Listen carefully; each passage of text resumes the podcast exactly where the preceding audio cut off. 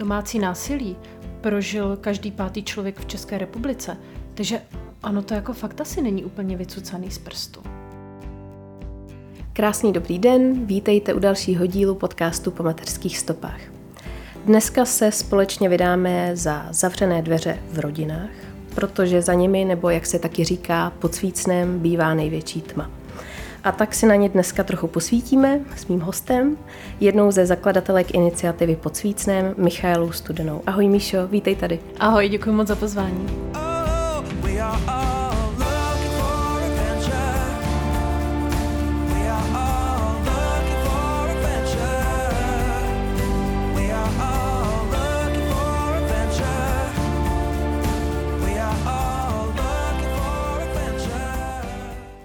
Míšo, na začátku mi řekni, protože jsi taky máma, eh, jak si užíváš mateřskou roli? Já jsem taková, eh, má, já říkám vždycky, že jsem krkavčí matka, protože uh, vlastně já jsem začala pracovat už v šesti nedělí, ale ne kvůli tomu, že bych měla pocit, že mi něco uniká, ale spíš kvůli tomu, že mě, mě ta práce chyběla a hrozně, a i když to naplnění mateřství je úžasná věc, tak já jsem uh, měla pocit, že potřebuju jakoby ještě něco, abych nemusela vlastně myslet jenom na to, že mám uh, nakojit, přebalit a, a další věci. A mimochodem obdivuju úplně všechny maminky, které se věnují full time dětem, protože jste úžasný. Nicméně u mě to bylo tak, že já jsem potřebovala ty myšlenky zase hodit do práce, protože mám vlastní firmu, tak jsem, tak jsem vlastně uh, se pomalu mohla zapojovat tak, jak vlastně mě to vyhovovalo, jak, jak to šlo. Samozřejmě, kdybych pracovala někde v továrně na třísměný provoz, tak si to absolutně neumím představit. A uh, mateřství jako takový si užívám velmi v tom, že mám skvělého syna, mám hrozně hodného, šikovného syna. A uh, mám někdy pocit, že jsem si ho ani nezasloužila, takže že to vlastně není fér, ale, ale je fakt skvělý a mám ho, mám ho hrozně ráda a strašně mi pomáhá i to, že mám vlastně manžela, který chápe, že on je rodič, nechci říct číslo dva, protože to zní hrozně, ale on je stejně rodič jako já, takže si s malým hraje, eh, odvede ho do školky, eh, cokoliv je potřeba udělat, tak udělá, takže my jsme fakt jako dva rodiče na to, není to prostě jenom jako, já jsem ta maminka, která je od začátku prostě eh, zapřažená 24-7 a několik let v kuse, ale fakt na mě, na mě nejvíc ležel ten první rok života, kdy samozřejmě to dítě je odkázané jenom na vás a na vaše prsa a mleční žlázy a, a tak dále a samozřejmě i nálady, že jo, protože to k tomu patří taky. Ale uh, manžel mi vlastně od začátku hrozně pomáhal a uh, od toho necelého jednoho roku vlastně, protože to bylo i v době covidu, tak se ty uh, role velmi vyrovnaly. Takže a někdy mám i jako pocit, že je i on lepší máma, než já si dělám srandu, takže no, takže no, jako vlastně si mateřství užívám. Super. Víš, co mě hrozně zajímá, jak ta tvoje práce ti ovlivnila to vnímání toho mateřství? Já si myslím, že to na to musí mít uh, strašný vliv. Uh, obě dvě práce, já na jedné straně vlastním uh, PR agenturu, komunikační agenturu, uh, a ten vliv maximálně v tom, že jsem taková ta hodně ukecená matka. A taky samozřejmě říkám, mám obrovský štěstí v tom, že mám skvělý kolegy, kteří uh, některým ani nezbývá nic jiného, než chápat, že jsem matka ale i vlastně uh, je to vnímání v tom, že chápu, že i ti uh, třeba kolegové mají nějaký sociální život. Říkám někdy ze srandy na rozdíl ode mě už. a druhá práce, k té se asi dostáváme především, uh, práce vlastně s problematikou domácího násilí pod svícnem, tak ta mi ovlivňuje velmi v tom, že já jsem strašně vděčná za to, v jakém prostředí jsem vyrůstala. Já jsem vyrůstala, já jsem chudá holka z paneláku na sídlišti v Brně, ale měla jsem obrovský štěstí, ačkoliv táta byl takový, řekněme, složitější povahy a řekla bych, že máma to s tím rozhodně neměla úplně jednoduchý, tak moje máma vždycky byla milující bytost, která mi dala prostě maximum, bylo pro ní důležité moje vzdělání A samozřejmě je spousta věcí, který, který bychom si my jako děti rádi vyčetli rodičům, ale můžu říct, že v rámci možností směrem k mý mámě toho je minimum. Jako, myslím si, že mi dala docela dobrý morální kompas a měla nás jako děti strašně ráda. A to je to Ono je to pravda, někde jsem četla, že dítě potřebuje dvě věci, mlíko a lásku. A v tom je vlastně obsažený úplně všechno. A když máte tu lásku, když máte nějaký aspoň trošku vyhovující sociální prostředí, a teď nemyslím socioekonomický, tak eh, vám to dá strašně moc. A proto nemám ráda ani um, takovéto generalizování, a to já jsem docela velký kapitalista. Uh, když vám někdo říká, že na původu nezáleží a když se někdo prostě z těch nuzných podmínek dokáže vykopat, tak přece musí i druhý. Ne, to není pravda. Když žijete prostě a vyrůstáte ve vyloučené lokalitě, kde uh, rodiče se navzájem mlátí, mlátí děti a je úplně normální žít na hraně, ať už zákona nebo života, tak prostě ta, ta šance, že se z vás eh, stane eh, v úvozovkách slušný pracující člověk je strašně nízká. Že se z toho vykopete a budete mít tu velkou success story. A ten American Dream, to prostě neumím si to úplně představit. Takže to, tohle mi ovlivnilo hodně v tom, že mám, řekla bych, že mám docela silný sociální cítění, na druhou stranu mm, i jako podnikám, takže zase mám jako i docela vysoké nároky na, na, na, na lidi, na život a tak, ale řekla bych, že to je, to je asi to zásadní, že fakt jako ta rodina dělá strašně moc. A, a vidíme to i v těch našich příbězích, že ve chvíli, kdy je nějaké násilí v rodině a nemusí to být nemusí to být třeba směrem opravdu k těm dětem, ale ty děti jsou třeba jenom toho svědkem, tak opravdu často se stává takzvaný transgenerační přenos, kdy ty děti se stávají buď oběťmi nebo agresory, anebo při nejlepším případem pro terapeuta. Když teda takhle spovídáš ty hrdinky, nebo prostě se k vám dostávají ty příběhy, tak eh, jdeš pak domů a objímáš to svoje dítě s tím, že jsi vděčná za to, jako co máte? Každý den. Hmm. Každý den. Ale já mám celkově pocit, že je strašně důležitá, já tomu říkám pokora k životu. Pokora k životu, který vedeme. Pokora k životu v tom, že můžete ráno vstát a jít do práce. Pokora k tomu, že máte kolem sebe pár milujících lidí. Nepotřebujete mít davy, nepotřebujete být uh, hvězda pláže. A mimochodem to mi taky trvalo 630 let, než jsem tohle to poznala. Jo? Mm-hmm. To není o tom, že jsem se, uh, že jsem se v pěti letech uh, už jsem byla jako strašně vyrovnaná. Ne, Ježíš. Já jsem strašně chtěla být oblíbená, nebyla jsem. Chtěla jsem být nejkrásnější, nebyla jsem. Chtěla jsem být nejchytřejší, nebyla jsem. A ono ve chvíli, kdy si člověk uvědomí, že nemusí být, že nemusí být nejenom nejlepší, nejúžasnější, nejkrásnější, nejchytřejší, nejvtipnější a nevím co, ale smíří se tak nějak jakoby se sebou a vidí, kolik je kolem něho vlastně těch strašně smutných příběhů, jejichž on není součástí, jenom pozorovatelem, tak eh, vám to vlastně dá hroznou, a opět se vracím k tomu slovu pokora. Pokora, respekt, a právě proto i mě by spousta lidí asi nazvala, že jsem hyperkorektní. A e, protože já si říkám, že není potřeba lidem ubližovat slovem, ale nikdy neznáme ty příběhy za nimi. A můžeme si ty soudy prostě nechat pro sebe. To je to nejmenší, co můžeme udělat. Můžeme si o lidech myslet jako i špatné věci, můžeme je prostě odsoudit, ale udělejme to třeba jenom v hlavě. A nebo to řekněme nejlepší kamarádce u kafe. Ale ne, nemusíme jim to psát, nemusíme jim to říkat.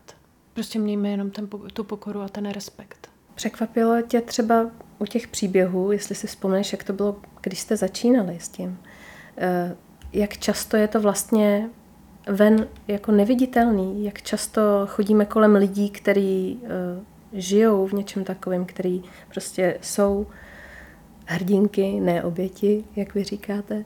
A my to prostě nevidíme že je to pro nás naprosto neviditelný pro ostatní. Uvědomila jsem si to ve chvíli, kdy jsem vlastně s tím nápadem, který máme, eh, přišla za svými velmi blízkými kamarádkami, eh, kterých teda není mnoho, ale chtěla jsem je s tím seznámit, co si o tom vlastně myslí, protože jejich názor je pro mě důležitý, i když dělají v úplně jiných oblastech. A vlastně ta jedna mi řekla, že ona sama byla týrané dítě, Ona to teda nepopisovala jako týr, nebo ona, ona sama jako neřekla explicitně, byla jsem týrané dítě, ale ono to mělo všechny znaky prostě nejenom fyzického, ale psychického násilí směrem k dítěti. A já jsem z toho byla úplně v šoku, protože si řeknete, že teď to je přece krásná, vyrovnaná, úžasná holka, kterou znám léta letoucí, vždycky taková ta, kterou, o které si říkáte, já bych chtěla být jako ona. Pro boha, já bych nechtěla být jako ona, nebo nechtěla bych mít dětství jako ona. Chtěla bych být jako ona, protože je úžasná, silná, skvělá, strašně úspěšná. Doufám, že to poslouchá, nebudu jí jmenovat, protože vím, že je to hodně citlivý. A uh, hrozně ráda bych, aby, aby uh, nejenom ona, ale vlastně všichni, kteří si prožili něco podobného a vlastně s těmi věcmi, se kterými se museli potýkat v mládí nebo v dětství a táhnou se jako obrovský batoh, tak uh, aby věděli, že je strašně obdivuju, protože to, co vám dá vlastně ta láska těch rodičů, nebo neláska, nebo jak to jinak popsat, tak eh, to je to, co vlastně vás formuje do budoucna. A vy buď s tím bojujete, anebo to přijmete. Ale i když to přijmete, tak to z vás nedělá nějaké pasivum, nějaké něco, že vy, když to přijmete, tak je to vaše vlastně slabost. Vy za to jakoby nemůžete. Ale hrozně těžko se s tím právě bojuje. A to je právě jeden z těch příběhů, který mi vlastně hned na začátek řekl, že asi tohle je něco, co má smysl a že se to opravdu děje kolem nás. A čím víc jsem o tom začala mluvit, tak eh, tím víc těch příběhů se na mě začalo hrnout. Od eh, kamarádů, známých, známých známých a tak dále. A najednou toho bylo nějak moc a eh, najednou zjistíte, že ty statistiky, že mm, si domácí násilí prožil každý pátý člověk v České republice. Takže ono to jako fakt asi není úplně vycucaný z prstu. No a tady ty statistiky podle mě jsou ještě ovlivnění tím, že spousta lidí e, to ani ne, si to neuvědomuje, takže možná to číslo vlastně je i vyšší, ne? Rozhodně. E, třeba spousta lidí, a nejenom, nejenom těch pachatelů, ale obětí především, tak si neuvědomují třeba, že může být sexualizovaný násilí v manželství nebo že ono to není o facce. Jako, fakt, jako většina lidí si totiž představí to, že oběť domácího násilí je sfackovaná žena 30 až 35, válící se prostě podřezem s natrženým mrtem a monoklem potokem. Ale takhle to násilí nevypadá. Vlastně většina těch příběhů, a vracím se třeba k jednomu z těch příběhů, případů třeba Moniky nebo Magdy, kterým sami říkali, on On prostě věděl, jak mě zmlátit, aby to nikdo nepoznal. Dokonce jsou týpci, kteří se tím i chlubí, že ví, jak na to. Oni vám třeba ani nedají facku. Takže prostě spousta těch i, i těch obětí, a schválně neříkám, že jenom ženy, protože jsou to i muži, a samozřejmě děti, seniori, tak eh, si říkají, že to nebylo vlastně domácí násilí, teď on do mě tak jako by strčil. A já si ale strčení představím to, že omylem do někoho, jak se říká u nás na Brněnsku, žduchnete. Ale tohle není jako žduchnutí, to je žduchnutí takový, že prostě upadnete. Že to je normální hospodská rvačka, po které máte prostě monokly po celém těle. Nebo on mě hladil hrubě. Hrubě tak, že máte modráky. Jo? A tohle si spousta lidí odmítá připustit, že tohle je prostě domácí násilí, protože ty lidi, kteří v tom třeba žijí aktuálně, tak kdyby si to připustili, tak si jim vlastně zhroutí úplně všechno v tu chvíli. A je vlastně daleko jednodušší to popírat. A ono samozřejmě potom jsou takové ty hranice, co je toxický vztah a co je už psychický násilí a tak, ale k nám se opravdu dostávají většinou ty úplně toho nejhrubšího zrna. Takže, ale i tak tam prostě platí to, že ty oběti si to zpravidla nechtějí připustit. Ono to často ale právě začíná uh, malinkatýma krokama, právě třeba tím, že um, teď teda nechci přesně to genderově takhle, ale asi to tak řeknu, že třeba ten muž odstřihne ženu nejdřív jakoby od peněz, potom jí zakazuje výdat kamarády. To vydáte často, že vlastně tyhle ty znaky tam takhle postupně nabývají a právě proto i ta žena si toho pak ne, nevšimne.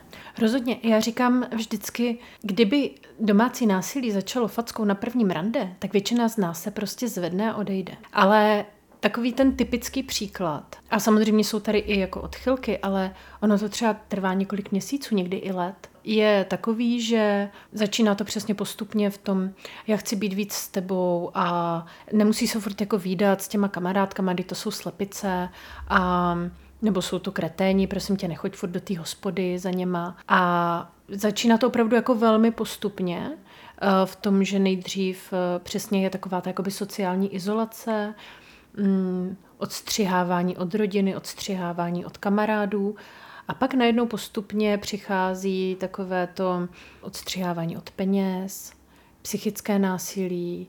To znamená, že vám někdo prostě soustavně nadává, ponižuje vás. A to není takhle. Já si myslím, že v hádce by nemělo padnout ani ty si ale kráva. Já myslím si, že vždycky bychom měli dodržovat nějaké hranice argumentů i v hádce. Ale je to takové to ponížení, takové to, že, vás, že to prostě, jak já říkám, cílí na solar. A může se to stát. Myslím si, že takhle nechci generalizovat, ale myslím si, že se to stalo asi každému z nás, že řekl něco, co ho fakt mrzelo.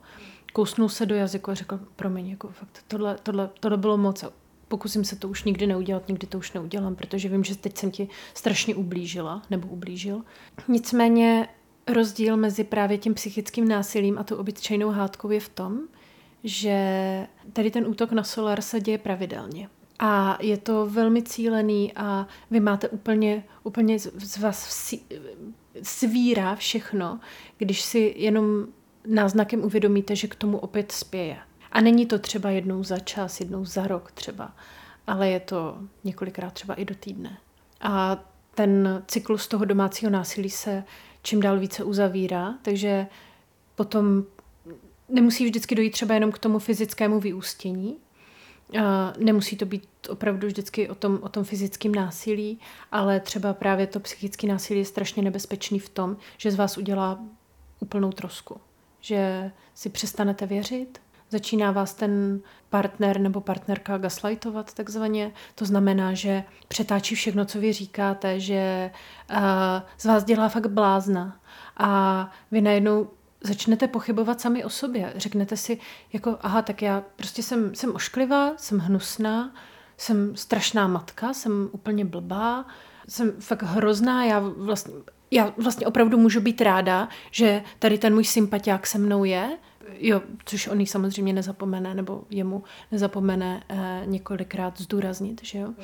A to je ten velký rozdíl v, té, v tom, v té hádce versus třeba to psychické násilí. A ta hranice, ono se říká, že je tenká, ona není tenká. Ono jako, když každý se asi po hádce cítíme špatně, protože nás to mrzí, ale tady při té hádce v uvozovkách, schválně říkám, vzniká eh, ten stav, že máte pocit, ne, že, že vás mrzí ten argumentář, co, co, co, co se tady zrovna stalo, ta argumentace mezi vámi, ale že vy se cítíte jako úplná troska. A víte, že maximálně teda přijde s kytkou, ale tušíte, že se to bude opakovat. A zač- časem si začnete prostě říkat, že to tak vlastně je. A začnete tomu prostě věřit. Potom vlastně ty projevy můžou být postupný. Začne to fyzickým násilím, je to, jsem tam právě to žduchnutí, kopnutí, štípnutí, v uvozovkách pohlazení, ještě, ještě z vás udělá uh, ten člověk uh, blázna, protože řekne, ale prosím tě, jako, si ti prostě dělají častěji modřiny. A zase to, ta chyba najednou je ve vás, že jo? Takže, no jo, já jsem vadná, mě se, se dělají vlastně víc modřiny a aha, já jsem vadná, že se mi to nelíbí, často je tam sexualizovaný násilí. A to, že, to, že třeba jakoby svolíte jenom proto, že víte, že pak to bude horší, to jako, to je, jak když vám někdo strčí pistoli do pusy. Jo, to není jako o tom, že je to jakoby souhlas, když víte, že bude nějaký, jako, že to bude vyostření. Jo, jasně, eh, není fér jako říkat, že vy jste třeba jako neměli zrovna na to ten večer chuť a řekli jste jako, že jo, protože jste chtěli mít v uvozovkách klid, ale ne klid, jako že by vás ten manžel nebo partner nebo partnerka jako zmlátili, jo, ale, ale prostě jenom protože jste chtěli jít spát třeba, nevím ale nebo neříkat, že vás bolí hlava, jo, fajn, tohle je, tohle je spíš jako pro sexuologa, měli byste to upřímně teda taky řešit, jo, ale chápu, že tohle třeba není jako vyloženě znásilnění. Znásilnění je, když to někdo dělá navzdory vám, navzdory vaší osobnosti. I když třeba říkáte ano, ale u toho brečíte třeba, to není souhlas. Jako já jsem teda neviděla moc pornofilmů, třeba bych se dozvěděla víc a taky jsem u toho svým kamarádům nesvítila, ale eh, když jako většinou člověk brečí, tak u sexu, tak to většinou neznamená, že brečí štěstím. Že by si řekl, Ježíš Maria, to je tak krásný, já se asi u toho rozbrečím. Ne, prostě ne. A říkám, že to jediný, to, to, to asi nejmenší, co prostě můžeme udělat jako partneři, pokud si opravdu, a to teďka se dostáváme vůbec do oblasti sexualizovaného násilí, je, že, použi- že dáme dvě vteřiny svého života a řekneme, opravdu to chceš? A to rozhodnutí pak budeme respektovat. To je prostě to sexualizované násilí, to je samozřejmě kapitola sama pro sebe. My se tomu věnujeme opravdu jenom v rámci domácího násilí, protože je to fakt jako strašně složitá situace. Ale prostě kdykoliv je to bolestivý, nelíbí se vám to, nechcete to a řeknete to tomu partnerovi a on přesto na vás naléhá, přesto prostě vás citově vydírá, nebo i fyzicky jinak, tak už se dostáváme na tu hranici, kdy to není v pořádku. A pokud se to někomu z vás děje, tak eh, buď si o tom promluvte s partnerem, že třeba pokud tedy je nějaká možnost, a, a pokud ne, tak to řešte. Protože nabourání vaší intimity člověkem, který ho milujete, je jedna z nejhorších věcí, která se vám může stát. A platí to, ať už jste děti, protože bohužel se setkáváme i často s domácím násilím ve formě zneužívání dětí, a týká se to samozřejmě i ve vaší dospělosti. Pořád je to vaše tělo a vy nad ním máte mít tu hlavní kontrolu, ne nikdo jiný. E, samozřejmě ano, pokud se vrátíme k tomu šesti nedělí, tak chápu, jako, že tam asi ta kontrola je taková jako menší, ale e, ne, ne to, že by vám někdo měl brát vaše tělo v oblasti intimity, v oblasti, v oblasti sexuální a jakékoliv jiné. Pořád je to vaše tělo. A i když byste slíbili se svému muži nebo ženě před Bohem, klidně ať je u toho svatý, svatý dindy nebo papež, pořád je to vaše tělo. A pořád to tělo není jeho. Já jsem strašně ráda, že to téma toho souhlasu, toho koncentu se konečně teďka začíná řešit a že to ty mladí, teda doufám, praktikují a že opravdu na to dávají ty dvě vteřiny, jak se řekla, času, protože víc to nezabere. A přitom je to to nejmenší, pokud máte fakt jako pochybnosti, vy říkáte si, OK, tak uh, fajn, ta holka je opilá, leží tady se mnou, ale jak říká Martin Bartkovský, pořád není, nemáte golden pass, jo? Mm. Jako mm. pořád uh, je tady uh, ta možnost, že prostě třeba fakt nechce, jenom to nechala prostě zajít někam dál, než vlastně chtěla. A možnost říct ne je strašně důležitá. A ten Golden Pass, jako ono to upřímně, a když se zase vrátíme k tomu domácímu násilí, strašně souvisí právě i s tím, i s tím, i s tím co se děje v rodinách.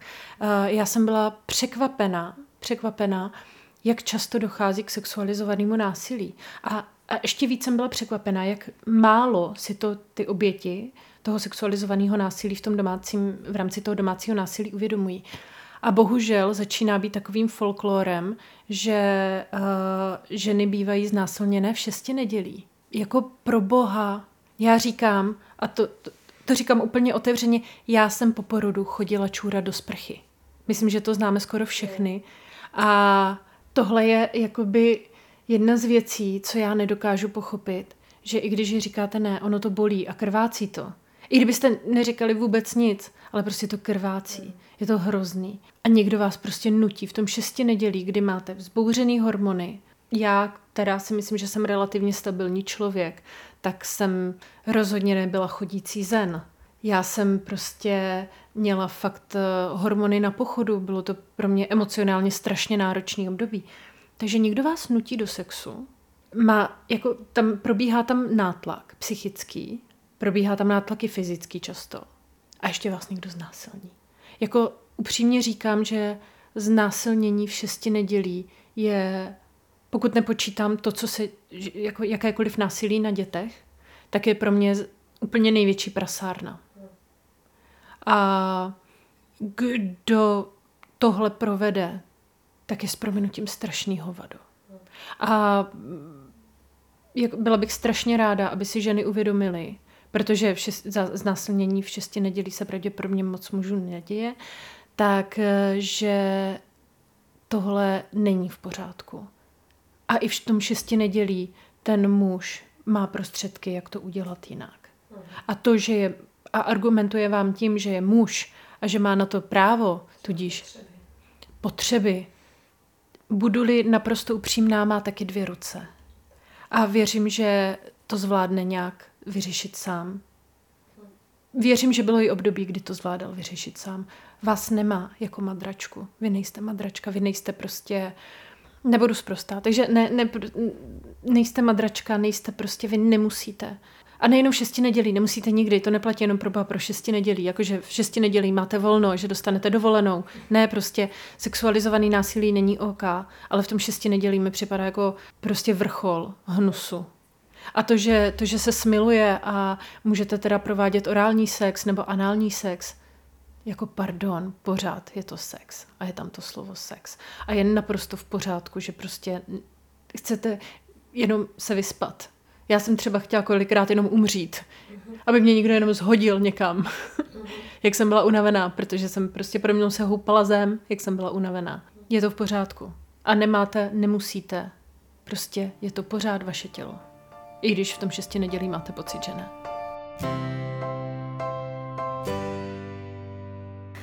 Ty jsi se tam dotkla toho násilí na dětech. Mě třeba zajímá, jak, jak to vnímáš ty. Jsou maminky proti tomu, mají jako nějaký filtr, že to třeba nevidějí, že to ten partner těm dětem dělá. Víš, takový ty jako růžový brýle, že prostě ten můj milovaný přece to tomu našemu dítěti nemůže dělat. Nebo jak je možný, že se to vlastně děje, protože my jako si myslím, trofnu si říct, že každá matka se za sebe řekne, že přece kdyby viděla, že ten otec vztáhne ruku na její dítě, tak prostě se sebere a jde. Ale ono to samozřejmě takhle jako jednoduchý není. Já bych strašně ráda poznamenala, že máme, máme teda i hodně maminek sympatických, který vztahovalo nejenom ruce na svý děti. Hmm. Dokonce jsem byla překvapená, kolik těch matek takových je. Hmm. Že opravdu týrali svý dítě. A uh, je potřeba si, ale když, když to vezmeme, že jeden teda z rodičů, nebudeme tady hmm. genderově hmm. korektní, teda budeme genderově korektní právě, ale uh, tak uh, ono ten kompas, když vy sami jste vlastně v tom cyklu toho domácího násilí, když vy jste toho součástí, když vy jste jednou z těch obětí, tak vy nemáte ten kompas. Vy ho ztrácíte. A dost často, a opět se vracíme vlastně na začátek, na tu, k té výchově, že vy ve chvíli, kdy vyrůstáte v násilné domácnosti, tak vám se nevytvoří takové jakoby hranice. A ty hranice se často projevují právě tím, že uh, si zaprvé uvědomíte, že třeba někdo vás násilím tlačí do sexu, že vás někdo tlačí do dalších věcí, uh, že vám někdo právě uzurpuje ten prostor. A ve chvíli, kdy ty hranice nemáte, tak je pro vás strašně těžký nejenom poznat, že už se na vás děje to domácí násilí, ať už jakéhokoliv charakteru, protože navíc ten násilník opravdu, jak říkám, vám neflákne na prvním rande. Jo, ono je to nějaké, je, to postupné a vlastně i ty třeba drobné, drobné hraničky, které jste si třeba během života už vybudovali, tak najednou se začnou mazat.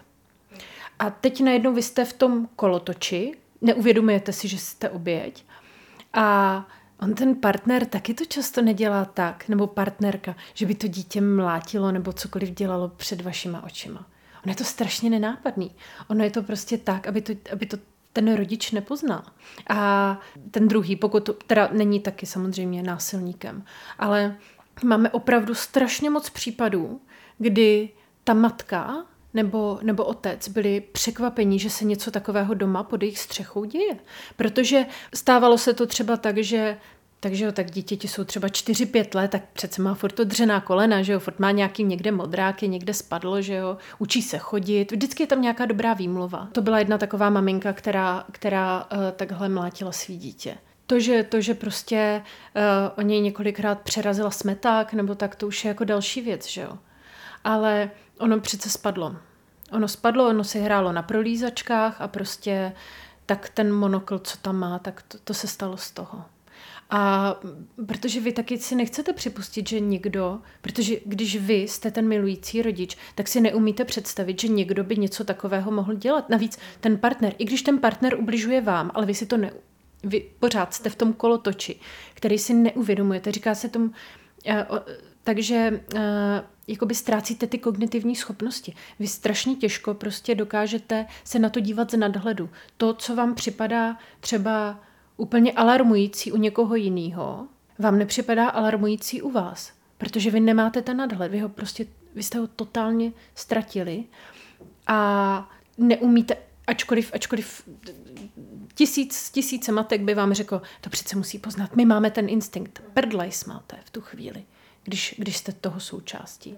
A málo kdy se stává to, že by ten partner nebo partnerka byla násilná nebo byl násilný jenom vůči tomu dítěti. Ať už se jedná třeba o psychický násilí nebo jiný násilí, tak je většinou násilný i vůči tomu partnerovi. Pokud nejsou samozřejmě oba dva násilníci, ale to, tohle teď jakoby neřešíme.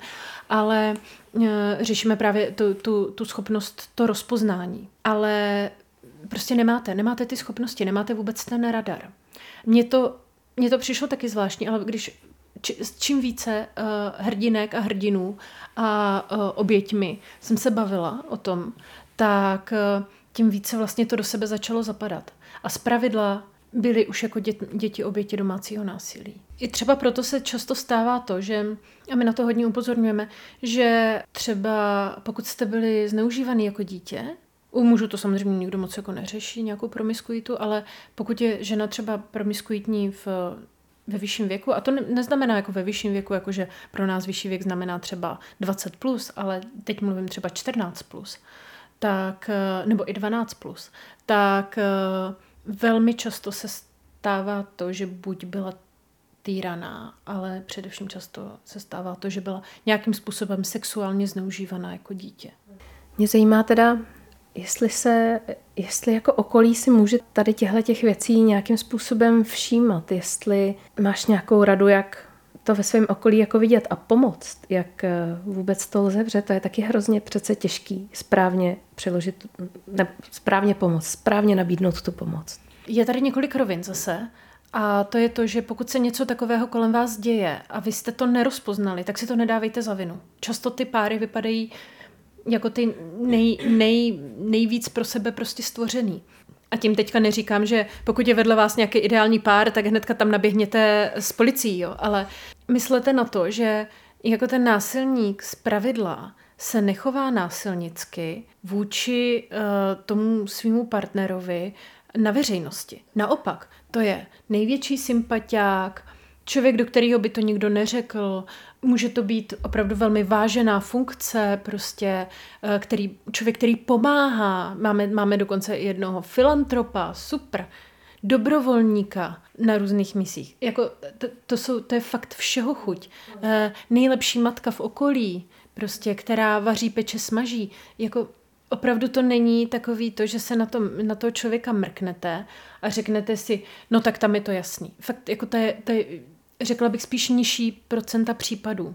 Většinou je to opravdu tak, jako že máte pocit, že ti jsou prostě pro sebe stvoření. Takže za prvé nevyčítejte si to. Pokud ale za vámi přijde kamarád nebo kamarádka a řekne, hele, já ti musím něco říct, jako mezi náma to neklape a není to úplně dobrý a Pepa se ke mně nechová úplně hezky, tak poslouchejte.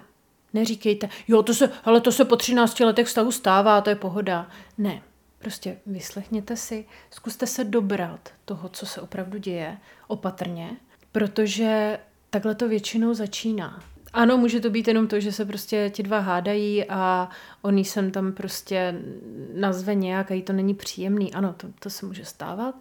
A mimochodem to taky není důvod, abyste spolu jako zůstávali, jo? Jenom, jako, jenom, jenom toxický vztah jako neznamená, že spolu musíte zůstávat do konce života, pro boha lidi.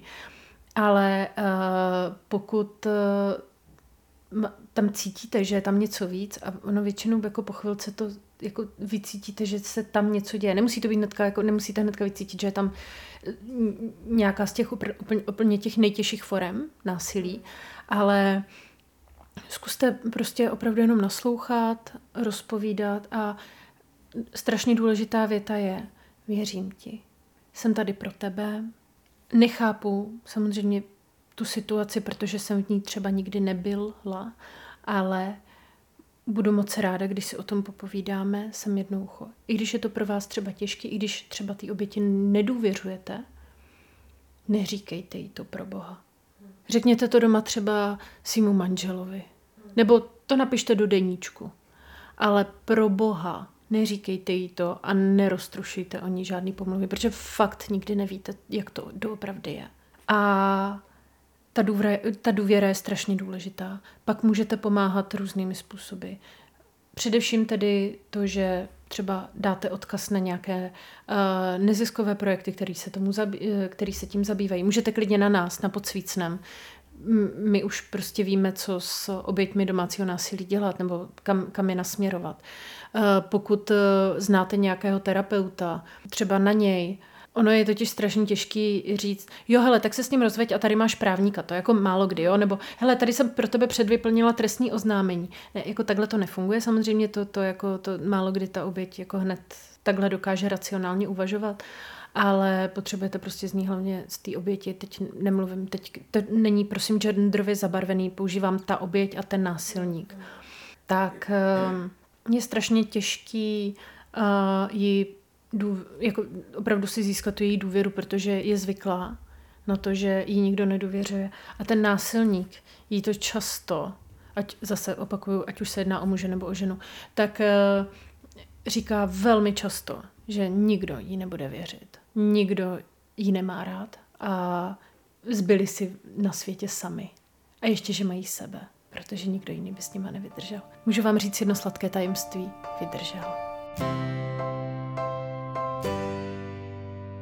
Je tenhle ten problém té bagatelizace a to, že prostě uh, se přesně takhle jako snažíme toho kamaráda povzbudit, že hele, to je normální, hádají se všichni a prostě jako to vydržte, to je období. Je to něco, s čím se potkáváte i třeba o těch příběhů, co vy zveřejňujete? Velmi často. Právě proto to většinou došlo až do takové, kolikrát do takové míry, protože jedna z našich hrdinek uh, už během vlastně toho násilí, který se dělo jí, tak se snažila promluvit uh, třeba s tchýní a napsala jí prostě dlouhou zprávu ve stylu uh, ahoj uh, Maruško, prostě Pepík jako je v poslední době hodně, hodně zlý, víš, jaký dokáže být. Prosím, mohla bys mu nějak promluvit do duše. Není to teď jako úplně dobrý a jako um, tady paní Maruška jí napsala, prosím tě, tak se pomodli, to je vždycky normální. My, my já, já a Bůh nad vás budeme myslet a uh, víš co, Pepík, jako on je svůj, ale on vás má rád. Si řeknete, hm, tak asi, asi to tak jako je. Hm. A další věc, když třeba se snažíte říct něco kamarádce a ta kamarádka jako to taky nevnímá, tak si říkáte, tak jsem na ten svět asi sama. A často jsme se třeba setkali i s tím, že uh, ta oběť třeba šla i na policii a tam to taky třeba úplně nedopadlo. A nejhorší je, když se třeba dítě obrátí na policii s tím, že um, je týraný a té, té, tu, tu, jakoby, ta responze tam není. A to, je, to jsou ty chvíle, kdy, když se to dozvím, když se něco takového dostane k nám, třeba už od dospělých lidí, aby, aby nechci teď eh, křivdit jako současné policii, že by se teď zrovna tohle stalo, já pořád doufám, že když by se dítě obrátilo na policii, takže se to začne nějak řešit, ale není to jednoduché. Mimochodem dneska být týraný dítě není sranda, ani, ani, jako, ani v tom přeneseném slova smyslu, protože vy jako dítě máte strašně malá práva a musíte mít někoho dospělého, kdo si vlastně vás všimne a pak teprve se to dá řešit. Ale zpět k tomu, co dělat jako, jako, uh, jako kamarád, tak uh, prostě kromě bagatelizace nesoudit. Nesoudit je fakt to poslední. Jako věřte mi, že ta oběť se bude soudit sama do konce života. Ať už se to bude dít jí nebo komukoliv jinému. Bude se soudit. Bude přemýšlet nad tím, proč ona to nechala dojít takhle daleko. Ale to, že prostě byla jenom uvařená žába, takhle už prostě neuvažuje. Je to, je to strašně těžký, málo kdy, málo kdy opravdu oni si dokážou odpustit. Je to, je, to, je to vlastně obrovská problematika v tom, že právě dochází jakoby k selhání několika lidí, několika faktorů na té cestě té oběti k tomu nějakému, k nějaký té eskalaci. No já jsem u vás četla, že i velmi často se stává, že když už teda ta oběť od toho násilníka odejde, takže se k němu třeba i několikrát ještě vrátí. Ale taky je to hrozně těžký tomu jako někdo, kdo na to kouká zvenčí, jako zabránit teď jako Jo, tam musí, taky ty kroky asi nebudou jasně daný, co člověk může dělat pro to, aby se teda ta tvoje kamarádka nebo ten tvůj kamarád teda nevrátil k tomu násilníkovi. Zase opět jenom já chápu, pochopení. Přesně tak, já chápu, že je tam obrovská frustrace. Uh, mimochodem nám se taky stává. Jako, není to tak, jako, že mi si řekne, jo, pohoda, tak ona se vrátila vlastně k sympatiákovi, takže cajk, jako tak... To musí být hrozně těžký tohle jako pak vlastně vědět, když... No. Je, to, je to strašný, protože nevíte, co se fakt děje, jo. A často prostě ta oběť pak jako přeruší kontakt. My se strašně snažíme, aby, aby ten kontakt zůstal zachován. Takže jednou za čas se prostě zeptáme, ahoj, jak se máš? Všechno v pořádku? Vždycky vám odpoví všechno v pořádku. Já, kdy, já, já, já mám pocit, že vždycky, když mi někdo odpoví jsem ok nebo jsem v pohodě, tak to znamená, že je to pravý opak. Ale já chápu tu vysokou míru frustrace, ale to není tak, že se to té oběti líbí. Ale ona nemá mechanismy, jak s tím bojovat. Pokud se nedostane do rukou prostě dobrého terapeuta a není tam fakt jako nějaký obrovský zlom, tak eh, je to pro ní strašně těžký a bude ještě třeba několik let bojovat s depresemi, i když se k němu nevrátí.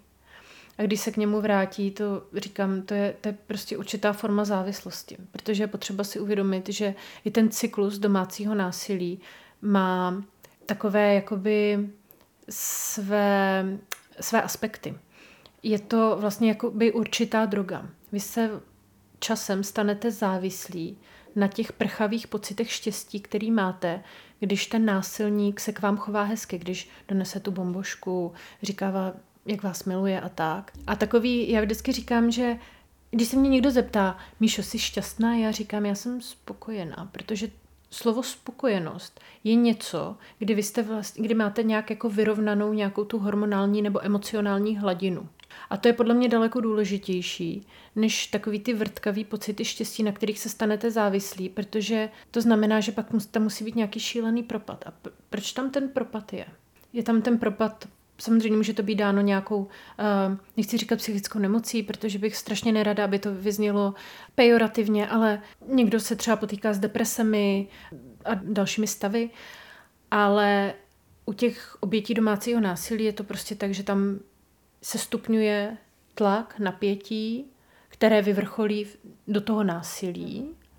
Vy jste úplně na dně a pak, když teda se zadaří, většinou v těch prvních fázích, ne už potom v těch, kdy už jste totálně uvařená žába, nemáte prostě šanci odejít, nebo téměř nemáte šanci odejít, tak, eh, tak pak nastupuje právě ty obrovský pocity štěstí, ta euforie, protože jste najednou skvělá, jste úžasná, teď jste to chtěla jako oběť strašně dlouho slyšet, že jo, a najednou to tam je, najednou, najednou splňujete všechny ty, ty aspekty který vy chcete plnit, že jo, najednou se vejdete do těch všech kategorií té úžasné manželky nebo manžela, wow, tak skvělý. A na tomhle, tohle je to, na čem jsou vlastně ty oběti se stanou v uvozovkách jakoby závislí a je to fakt jako droga. Vemte si, jak je strašně těžký třeba přestat kouřit. Jo, nemluvím teď o nějakých dalších jako drogách, počítám, že asi tohle neposlouchá zrovna někdo, kdo by si uh, dával háčko na, na Václaváku, ale jak je strašně těžký prostě přestat, nebo třeba přestat pít alkohol. Prostě takovou tu berličku. Prostě dneska je mi fakt hrozně, tak se zapálím a dám si sklenku.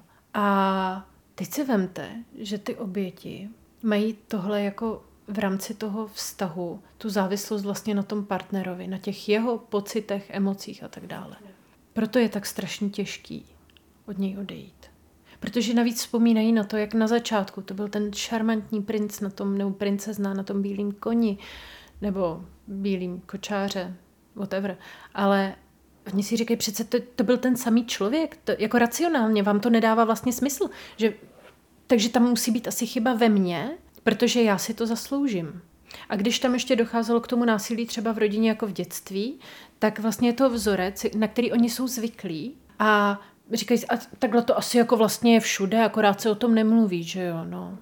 Takže to je, musíte takhle uvažovat, nebo já vím, že nemusíte, nemusíte vůbec nic, musíme akorát umřít, ale uh, uvažujte takto, že prostě opravdu to není, že by si to vybrala, že by se jí to líbilo, té oběti, ale je vlastně, je to, je to určitá forma závislosti. A není to zdravý vztah a je strašně těžko racionálně to uchopitelný. Co se děje s hrdinkama, co dokážou od toho agresora konečně odejít? Co, co jsou vlastně ty první kroky? Většinou je to tak, že jim někdo uvěří, že, že jim někdo řekne, hele, ale tohle není v pohodě, víš to?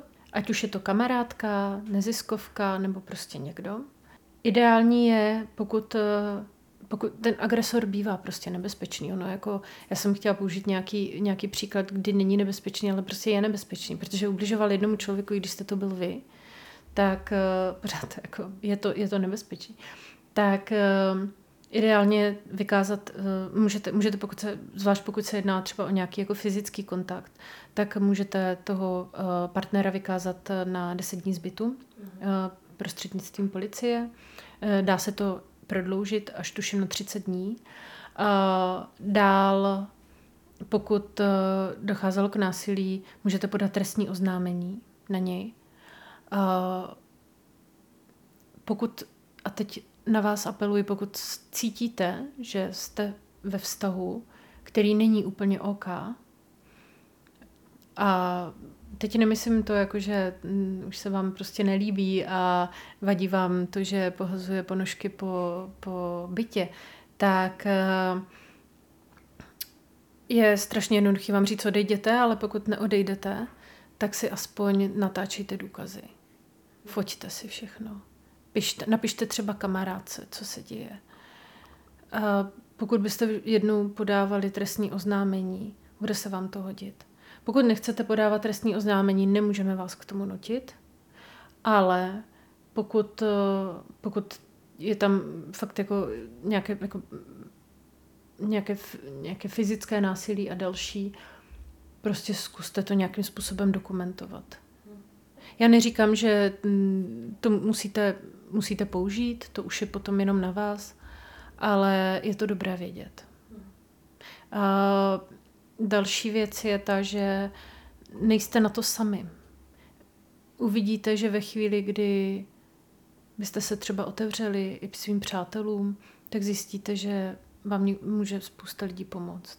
Já vím, že nechcete být odkázaní na pomoc někoho jiného, ale zkuste to. Je, jsou tady asilové domy ještě navíc. Jsou tady uh, další, další možnosti. Jsou tady různé nadace, které pomáhají. Uh, a chápu, že ta ekonomická stránka je strašně pro vás důležitá, uh, především pokud jste třeba na mateřské.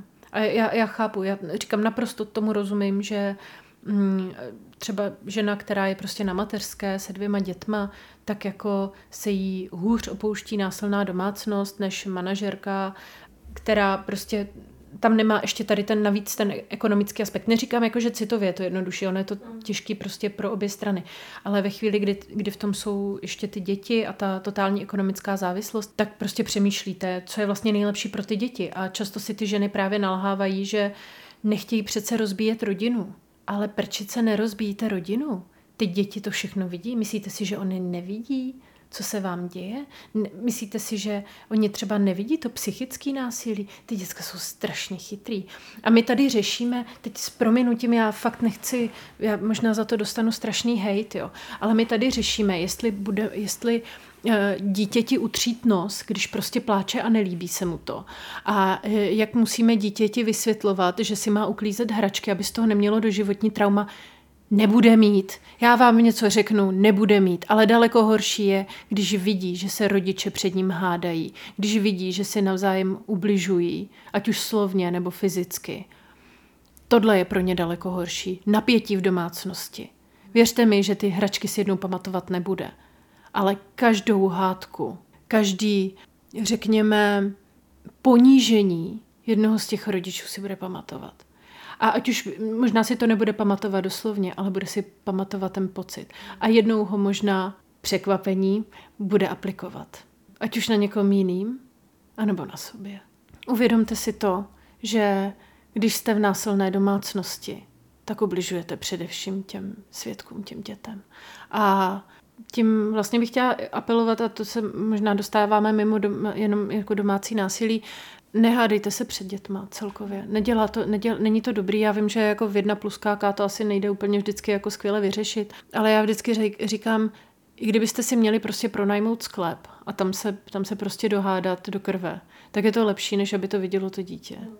A to, to zase odbíhám od domácího násilí, ale, ale prostě je to jenom, když vidím, jak tohle, jak tohle má vliv vlastně na ty děti, tak jako, jaký, na ní musí, jaký na ně musí mít vliv, když prostě vidí, že táta sem tam jako udeří mamku, mamka do toho chlastá a nadává mu a jo, prostě myslete na to, že tohle je pro ty děti daleko horší, než to, jestli jim koupíte nový Lego nebo Barbínu, anebo nekoupíte.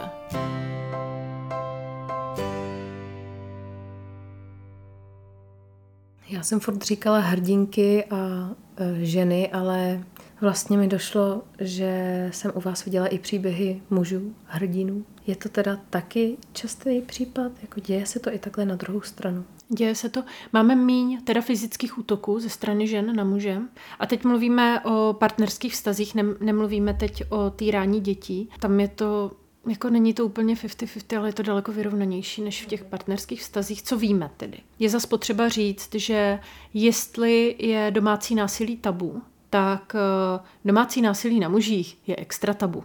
Jo, že ti muži o tom vlastně nemluví téměř vůbec, ať, ať jsme fair. A teď nemluvím takový ty křiklouny, proč jako nemluvíte o domácím násilí na mužích a proč nenapíšete třeba příběh mého kamaráda, ať se nám kamarád klidně ozve. Hm, žádný kamarád se nikdy většinou neozve, ale ti muži naopak, jako je, je to potřeba říct, mají tu podporu i, i, té, i, i té ženské komunity velkou. A e, protože, a to je potřeba zase zdůraznit, násilí je jakékoliv, ať už se děje na, na komkoliv, tak je špatný. I když, I když má žena třeba v uvozovkách méně síly, tak eh, to neznamená, že jí to opravňuje uh, psychicky deptat nebo uh, vykonávat násilí, fackovat svého, svého muže. Uh, prostě násilí je špatný. A ať už se děje na ženách nebo na mužích. A ano, oběti jsou bohužel i muži a většinou, většinou teda máme, máme zkušenosti spíš s tím psychickým násilím. A zase to bych teda chtěla říct, že uh, v tom jsou ženy uh, velmi uh, kreativní, stejně jako muži. Takže ten gaslighting tam probíhá i jako vlastně ze strany, ze strany žen takové to ponížení fakt jako ve stylu uh, ty by sis nenašel jako lepší, hmm. jsi nula, Buď jsi rád, že mě máš. Přesně tak. Nemluvili jsme ještě pořádně o té vaší iniciativě. Říkala si, jak to vzniklo, ale řekni mi, jaký máte cíle, co jakoby vlastně, co chcete dokázat, co děláte. Ono to vlastně vzniklo i z takové té jakoby potřeby toho, že jsme měli pocit, že o domácím násilí se u nás moc nemluví. Uh, bylo tady pár takových nebo je tady pár takových, jako je Lucie Hrdá, která samozřejmě o tom mluví, ale spíš jako uh, ve smyslu těch trestů jako takových.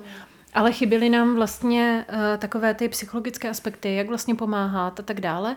A i když některé uh, neziskové projekty a neziskovky tohle dělají, tak měli jsme pocit, že je potřeba někdo, kdo vlastně působí autenticky. Uh, možná už jsem trošku zdeformovaná z toho marketingu, že já jsem upřímně měla pocit, že ke mně vůbec nepromlouvají. Ať už, bych, ať už jako oběti, nebo já jsem teda nebyla nikdy vyloženě oběť eh, domácího násilí. U nás sice byla, jako řekněme, toxická domácnost, eh, ze strany táty, ale řekla bych, že jako domácí násilí jsem já osobně jako nikdy, nikdy teda nezažila, ale prostě upřímně, i když jsem se o tu problematiku začala fakt jako hodně hluboko zajímat, tak uh, prostě mě ty jejich, jako mě to jej, ta jejich komunikace strašně míjela. A měla jsem pocit, že to chceme dělat úplně jinak. Autenticky jsme hodně takové prostořeké, jsme zprosté a víme, že my si to můžeme dovolit.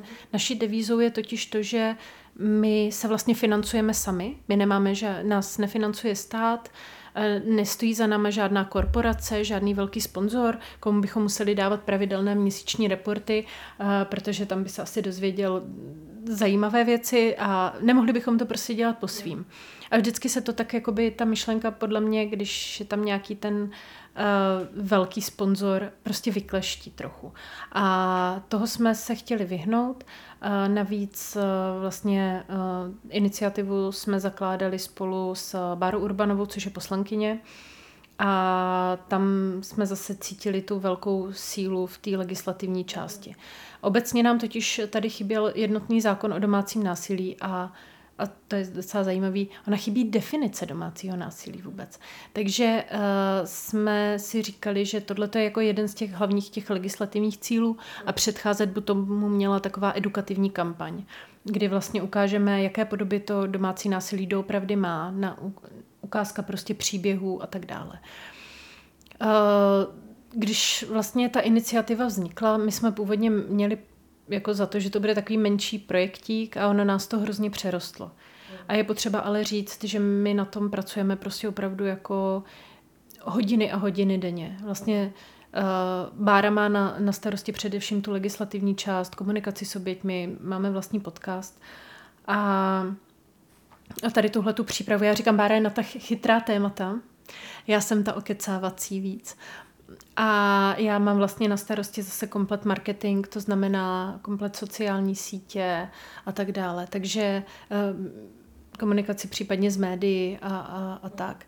Takže a samozřejmě tedy s oběťmi. Plus ještě teď jsem, mám novou funkci důvěrníka, takže když uh, nějaká obě domácího násilí potřebuje někoho sebou třeba na výslech, tak uh, a máme spolu, řekněme, to, to, slovo vztah je hrozně, hrozně takový jako mnohoznačný, ale když řekněme, máme nějaký hlubší vztah, tak, tak můžu, můžu fungovat i jako důvěrník, protože často se ty oběti prostě stydí a nechtějí, aby tam šel s nima někdo z blízkých. Ať už je to kamarádka nebo, nebo rodič. A když jsou v pozici svědka, tak ani konec konců nemohou. Takže vlastně jsme takový jako hodně multitaskingový. No to koukám tam. To jo.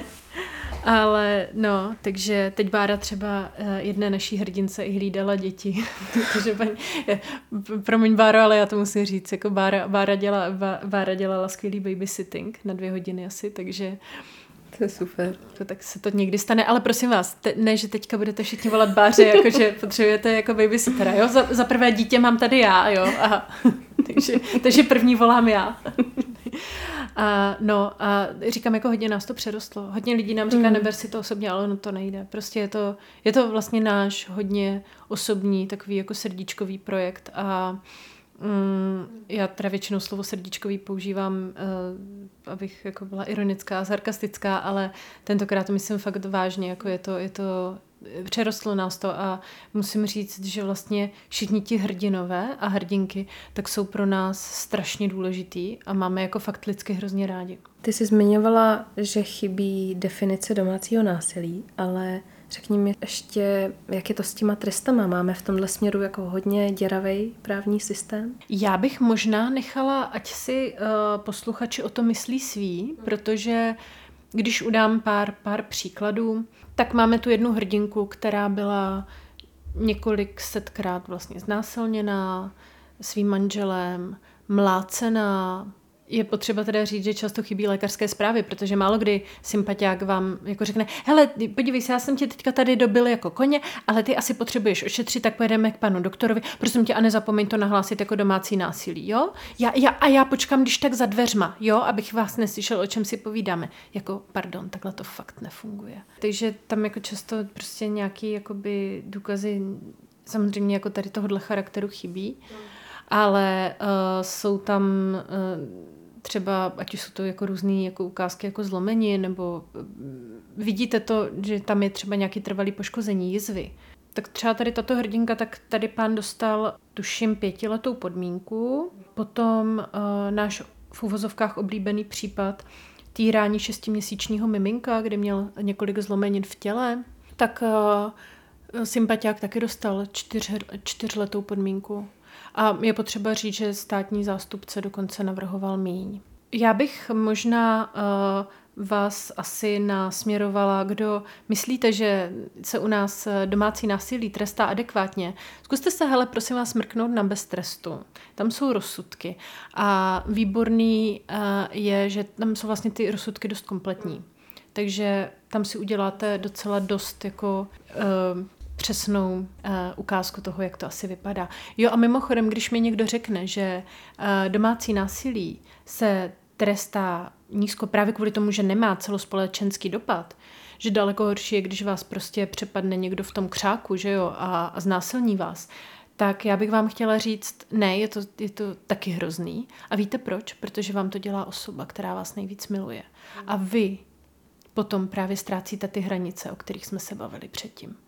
Takže se, víte, co se pak stane? Jo, zase se, vás, zase se z vás začne stávat buď ta oběť, nebo pachatel. Jako, a nebo máte prostě v úvozovkách jenom pokřivený vztahy. Tak pojďme teďka teda zkusit trošičku pozitivnějc. Víš z těch příběhů, těch hrdinek, třeba, že se z toho dokázali, z tohohle toho koloběhu dostat a mají teďka partnera, jsou ve zdravém partnerském vztahu, takhle to řeknu. Ano, Stává se to, teď jsem to teda řekla úplně hrozně, ale upřímně takhle často uh, ty ženy, uh, nebo když jsou to ženy, tak uh, nějakou dobu potřebují být sam, hlavně sami se sebou.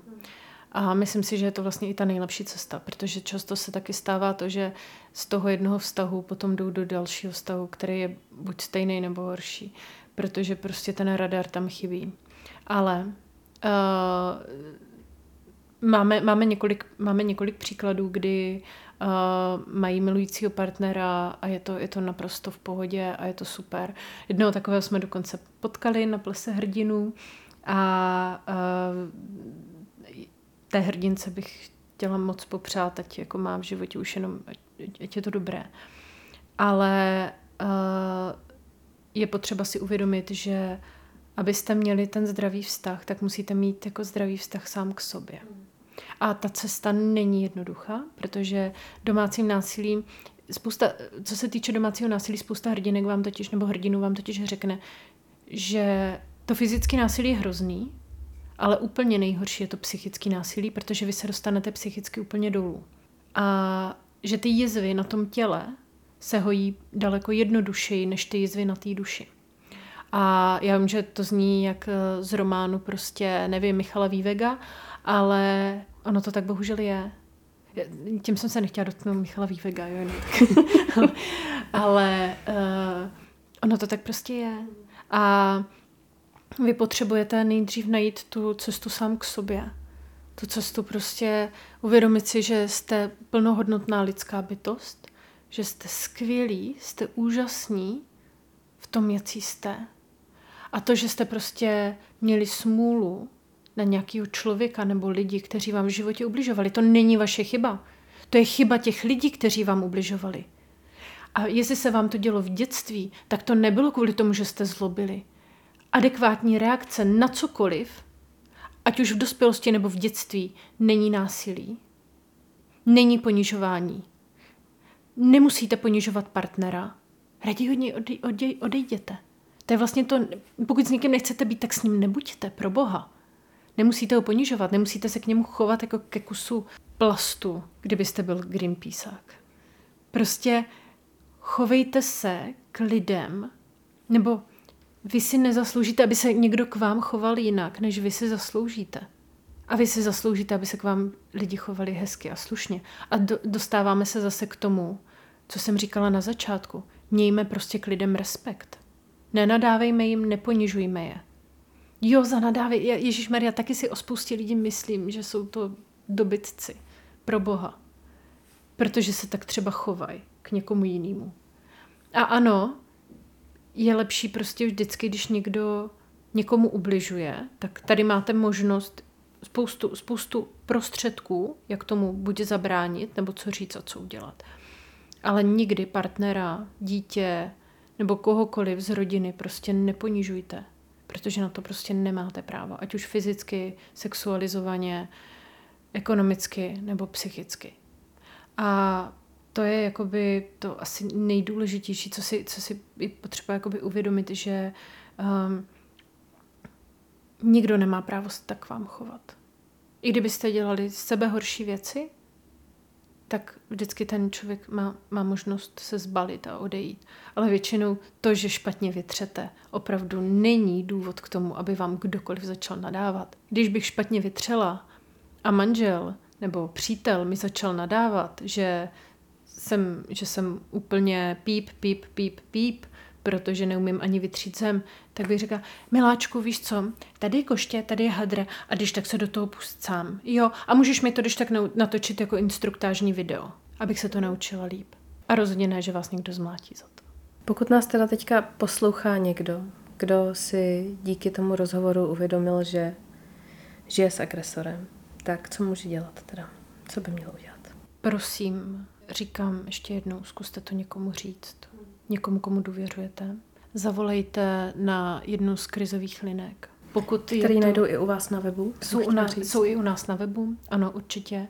Pokud chcete uh, si o tom jenom promluvit, klidně nám napište, pokud si nejste jistí, můžeme si o tom popovídat, nikdo to vědět nebude. Fungujeme nejlíp na Instagramu, takže tam máte fakt jako vysokou míru anonymity, můžete to klidně napsat pod nějakým anonymním profilem. My se, jako já opravdu nemám za sebou partu eťáků, kteří by se pokusili jako to nějak jako nabourat a zjistit, kdo to je. To jako fakt je to vyloženě čistě na vás. A pokud to chcete opravdu řešit rovnou, tak eh, opravdu těch intervenčních center a tak dále a různých jako neziskovek je hromada, tak eh, zkuste se když tak na ně obrátit. A pořád platí, můžete prostě podat trestní oznámení. A hlavně fakt všechno si prostě nějakým způsobem dokumentujte. A opakuju, nikdo nemá právo vám ublížit. Vy máte vždycky právo odejít. No, takže ještě jednou to řekneme pro jistotu, je to podsvícnem.cz a i pod, pod svícnem, prostě na Instagramu jste pod svícnem, tak je to tak, že? Tak máme, máme, máme v, ve znaku máme takový červený svícen uh, v bílém, v bílém kole, tak to není kruh, protože ne, ne, Ježíš Maria, jsem zase moje geometrie. Prostě je to na bílém podkladu červený svícen. Mm-hmm. Vy jste to i v nějakém z podcastů zmiňovali, jak to vznikalo, ten název, že mm-hmm. to mhm. původně mělo být za dveřmi? Za dveřmi, přesně jo. tak. Já jsem se právě trochu pobavila, jak, jste, jak, jo, jo. jak, jsi, jak, jsi, jak jsi začala ten úvod. Mm-hmm. Uh, já jsem totiž, uh, jak jsem říkala, že dělám teda v marketingu, vlastním firmu, tak eh, právě jeden z těch kreativních konceptů byl, první byl za dveřmi, tak se to fakt původně mělo jmenovat, všem se to strašně líbilo, ale já, protože jsem uh, někdy takový jako trdlo a ráda dávám věci na výběr, tak mě jako napadlo ještě, ještě, že bych tam jako jedno, tak jsem vymyslela právě jako pod svícenem, protože pod svícenem je největší tma a že se to děje vlastně jako, jakoby před našima očima, ale nevidíme to. A tak to bylo jako jeden jako z těch teda konceptů. No a naše grafička, mimochodem úžasná Sonia Daňková, tak taky maminka, taky maminka, chlapečka, téměř stejně starého, tak eh, ta, protože ona je geniální, tak eh, říká, hele, a tohle se mi líbí daleko víc a bude to, bude to daleko líp eh, graficky, graficky mm. znázornit a tak. Takže vlastně čistě pragmaticky to vzniklo takhle mm. a je pravda, že se s tím velmi dobře pracuje i s, jako, s, um, jako gramaticky, eh, tra, pardon, graficky. A uh, vlastně to, jako teď už to dává daleko větší mm. smysl a nemůžu si to představit, ale prostě předtím, když jsem to poprvé řekla nahlas, tak se všichni na mě dívali, jestli, ne, teď to budou ty dveře, to je jako jasný, uh-huh, jako uh-huh. ty dveře, jak se budou otvírat a to. No, ale ne, no. Tak když taky si budete někdo zakládat další neziskovku na, na pomoc obětěm, obětem domácího násilí, tak be my guest. Super, tak Míšo, já ti moc děkuju, že jsi dneska přišla. Já moc děkuji za pozvání. Děkuji, že se tomu tématu věnuješ, to je, to je skvělý. Fakt, jako, a chci říct, že já si to strašně vážím. Není to, nemyslím to jako nějakou frázi, ale vážím si každýho, kdo prostě o tom tématu je schopen mluvit a je schopen o tom třeba vést rozhovor, protože vím, že to není jednoduchý a vím, že jsi měla hrozný obavy z toho. a na krajíčku několikrát. A uh, já o to více toho vážím, protože vždycky jednodušší se bavit o plavečkách a o trendech na další rok, ale uh, zmiňovat to, že se dějí nějaké hnusné věci. Nedej bože, když jsme třeba tou součástí nebo tušíme, že třeba někde kolem nás se něco takového děje, tak uh, že je to daleko složitější než právě ty lifestyleové témata. Takže ještě jednou moc děkuji, vážím si toho. Já si taky moc vážím, že jsi přišla a přesně jak říkáš, myslím si, že je potřeba o tom mnohem víc mluvit. Já to říkám, my jsme s Bárou takový buldoci, že my si jako my hodně vykřikujeme, aby, aby právě, aby nás bylo slyšet. Já vím, že se říká, musíš mluvit tiše, aby tě bylo slyšet. A e, tohle velmi ráda praktikuji manažersky, ale uh, v tom, v té propagaci tohle jakoby neplatí. A jak říkám, no, jako hodně nám právě chybělo, ono se tomu fakt jako věnuje hodně, nakonec jako docela dost organizací. Ale myslím si, že právě ten největší problém je ten sešněrování toho tématu, aby to vlastně všichni brali vážně. My jsme teda taky dostali pár hejtů, jakože o tom uh, mluvíme vlastně strašně škaredě a že bychom jako měli trošku jako, a proč máme vlastně, jako máme totiž i takovou podpornou pytlovací skupinu. A když mhm. si za slovo tl, teda za písmena tl dáš č, tak, tak se to jmenuje. A vzniklo to před Vánoci, protože eh, před Vánoci jsme viděli, jako, že na ty oběti i hrdiny prostě padá fakt jako šílená deprese, protože to je taková jako esence všeho toho, všech těch křiv, násilí a tak dále, tak to se prostě děje na Vánoce, ne? Neřeknou si, přijde Ježíšek, bude hezky, většinou je to fakt jako to nejhorší období pro všechny. Tak jsme vytvořili tady tuhletu eh, podpůrnou skupinu.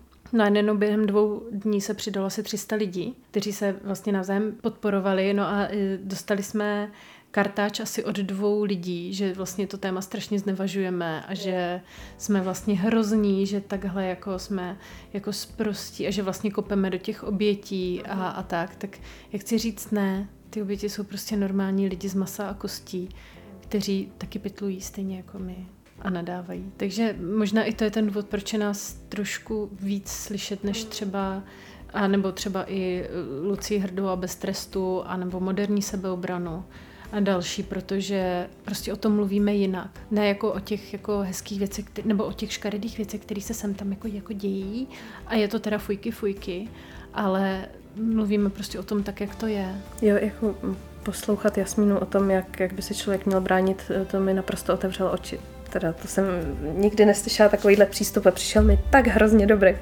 Že jako já, já, já, jí, já jí i Pavla mám jako hrozně ráda. My, hmm. se teda, my jsme se s Jasmínou teda viděli jenom jednou, a, ale, a, ale jsme s nimi tak nějak jakoby v kontaktu. A musím říct, že mm, oba dva jsou mi strašně sympatičtí, stejně jako Lucie Hrdá, stejně jako další, kteří prostě e, jsou jakoby profici v tom oboru, ale přitom nemají potřebu, jako, jak bych to řekla, takové té jako nadřazenosti, nebo nepotřebují vám to dávat v uvozovkách sežrat, že jako třeba jste nováčci a musím říct, že třeba nás jako mm, právě moderní sebeobrana docela dost podpořila, několikrát Lucie taky, protože jsme s ní mohli eh, spoustu věcí konzultovat, upřímně je tady málo kdo takovej, taková kapacita, prostě 20 let v takovém jako oboru, jo. A navíc je s ní hrozná sranda, protože je hrozně fajn. A jako to, je, to je takový, já říkám, v tom našem násilíčku, eh, v té naší oblasti je prostě fakt jako strašně málo takových jako lidí jako, jako, jako oni, protože ty věci prostě pojmenováváme jinak. A ne, jako, nebaví nás prostě přišlapovat na místě a dělat to, jak jako všichni ostatní. No děláte to skvěle. Já děkujeme. Tak držím palce, ať vám to šlape dál, ať se to dostane k co nejvíce lidem a pomůže to co nejvíce lidem. Hodit na to tu svět, to světlo nebo osvětlit tu tmu pod svícnem. A ještě jednou ti moc děkuji, že jsi dorazila. Já moc děkuji za pozvání.